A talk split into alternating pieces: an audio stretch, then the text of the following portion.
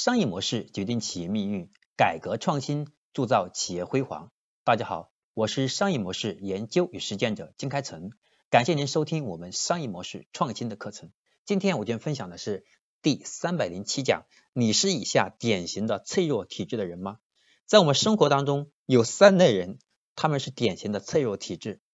第一类是叫特别害怕犯错的人。中国有两句古话，一个叫多说多错，一个叫多做多错。这两句话影响了很多很多的人，他们常会这样说：“我还是不说了吧，省得别人反对；要么就是呢，我还是不做了吧，省得出错。”这样一来，他们的生活工作看起来风平浪静，其实风平浪静往往是表象的，实际情况却是因为没有机会犯错，他们对自己的能力了解不足。对自己的潜能开发也不足，长此以往就约制了自己的成长与发展，之后就慢慢的停留在以前的那个心智水平上，他的能力没有得以提升，慢慢的在这个社会当中会处于脱节的状态。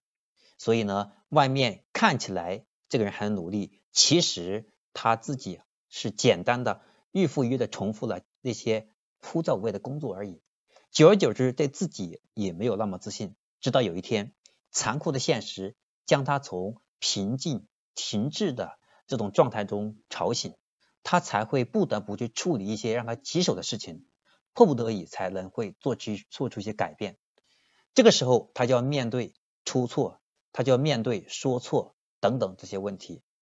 所以，我们如果之前或者当下有过这种脆弱体质的出现，或者现在你正在面临这种情况，我们一定要注意了。错，我们才能成长；不犯错，我们就不会成长。因为只有在错误当中，是知道自己哪里有缺点，哪里不足，然后不停的去修正，不停的去完善，我们人才能不断成长，才能在这个社会当中立于不败之地。这是第一类脆弱体质的人。第二类脆弱体质的人是不愿意接受变化。在我以前的工作生涯当中，我见过很多很多这种大的变化，比如说公司被兼并，产品被卖掉，原本呢单独运作的产品突然决定要和其他的公司进行合作推广，慢慢慢慢的，可能我们的公司的人力的变化，我们的产品的变化会越来越多，越来越多。那么我们在这个工作当中，我们很多时候因为对这个产品很熟悉。突然这个产品卖掉了，公司可能要是让我们去做别的事情，一下子适应不了，也不愿意改变，很有结果，可能就是要是被迫辞职。这样的生活当中的现象，还有工作职场上，还有创业当中是经常出现的。比如说一开始我们创业的时候呢，选择了一个赛道，这个赛道一开始是个蓝海呀，没有太多的竞争对手，我们一路走得很很稳，然后呢发展的很好，业绩也不错。突然有一天遇到了一个黑马，或者遇到了。一个跨界竞争的对手，他们的钱比我们多，他们的团队比我们牛，他的资源比我们好。然后呢，他一出来就是用金钱和他的人才，一下子碾压式的对我们进行打击。这个时候，我们是选择放弃，还是选择和他们竞争？选择放弃，前面的努力都白费。那么反着对抗，可能最后我们会很痛苦。那么这个时候，我们就。有一种本能的可能性，把公司卖掉，或者是我们选择退缩，因为我们接受不了突然冒出了这么大的一个竞争对手，那我们需要做出变化。那么我们现在已经适应了这个工作环境，也适到了，也是适应了我们现在的工作模式，还有我们团队的结构也相对稳定。如果要进行那样的变化，可能作为一个创始人，他本身就难以接受。所以在这种情况下，很有可能我们不是被对手打败的。而是自己把自己打败了，就是因为自己不愿意接受变化。那么马云经常说过，我们人人和人当中的乐趣就在于和人和人之间的竞争。那如果我们都不愿意接受竞争，就意味着我们不愿意接受任何的改变。到最后的结果，我们就自然要么是被迫开始改变自己，要么就是被淘汰出局。所以这一类也给我们一个警醒：如果我们现在有这种心理情况的出现，或者已经开始了对变化出现的厌倦的情绪，那这个时候我们是要注意了。这是第二类我们脆弱体质的人。第三类是企图消灭被动。那么这一类人呢，他比不愿意接受变化更不靠谱，他企图消灭被动。那么回顾在二零二二零零七年的时候，美国的次贷危机，你会发现呢，它的主要来源之一是时任的美联储主席企图通过人为手段来消除经济周期中低谷的一面。然而，经济周期的波动本来就是自然的本性，于是那些原本应该随着经济周期而出现的风险，看起来被埋藏了。其实恰好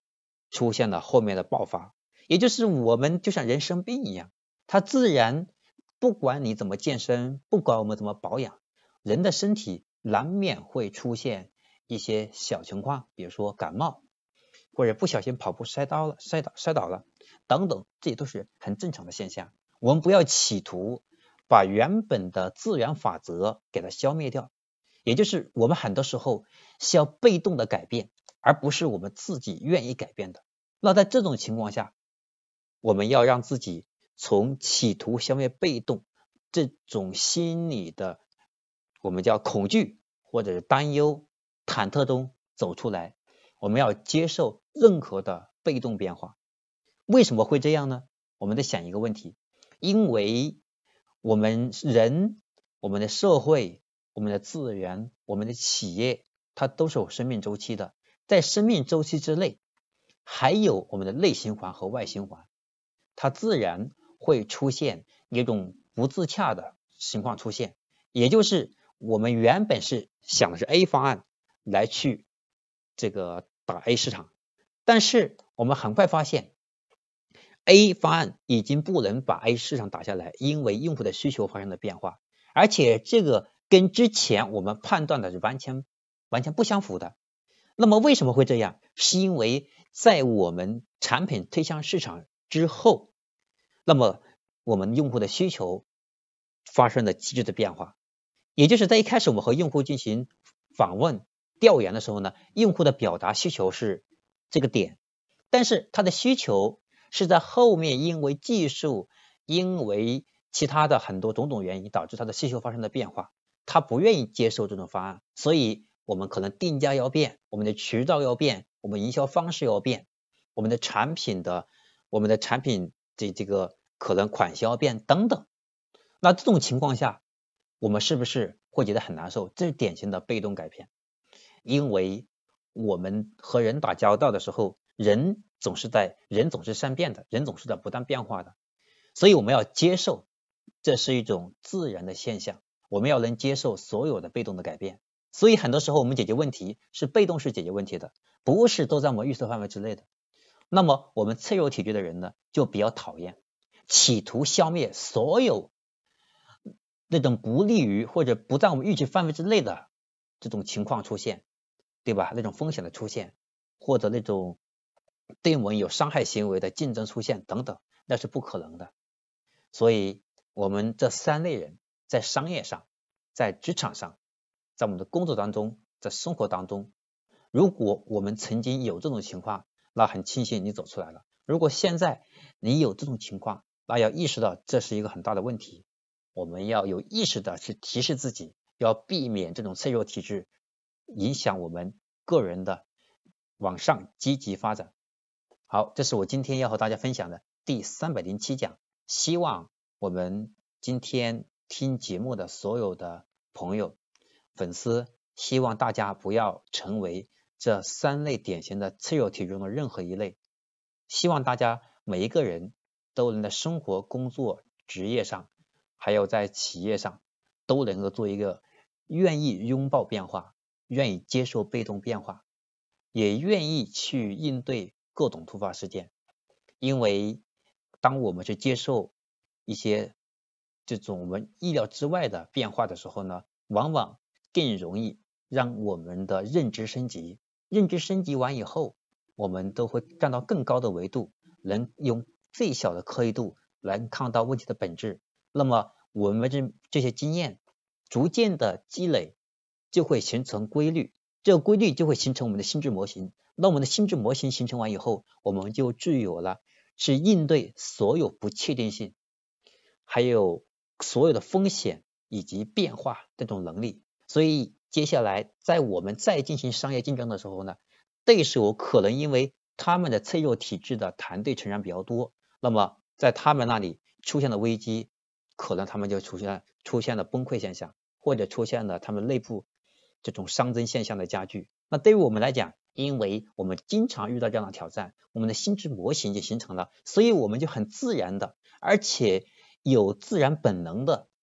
好的解决方案，能够直接看到底层原因，能够直接找到能够一招解决它的问题的方案。所以对我们来讲，越竞争，我们越具有优势。所以这才是我们希望的样子。好了，今天我的分享就到这里。我是商业模式研究与实践者江开成。那么下一讲第三百零八讲。我将和大家分享的是一个新的内容，叫组织自我成长的三个关键。因为我们在发展项目，在我们企业往前持续健康发展的过程当中，最核心的一定是组织的自我进化，才能保证未来无论怎么变化，我们的组织能够自我进化，能够跟上社会，能够跟上市场的需求变化。能够跟上技术的迭代，让我们的组织持续具有应对市场各种突发情况，同时我们组织会形成一个完整的、一个形成协同这样的一个进化的结构，让我们会继续的往下发展，然后呢越来越好，越来越顺。这是我们第三百零八讲，我们组织自我成长的三个关键。我们下一讲再见。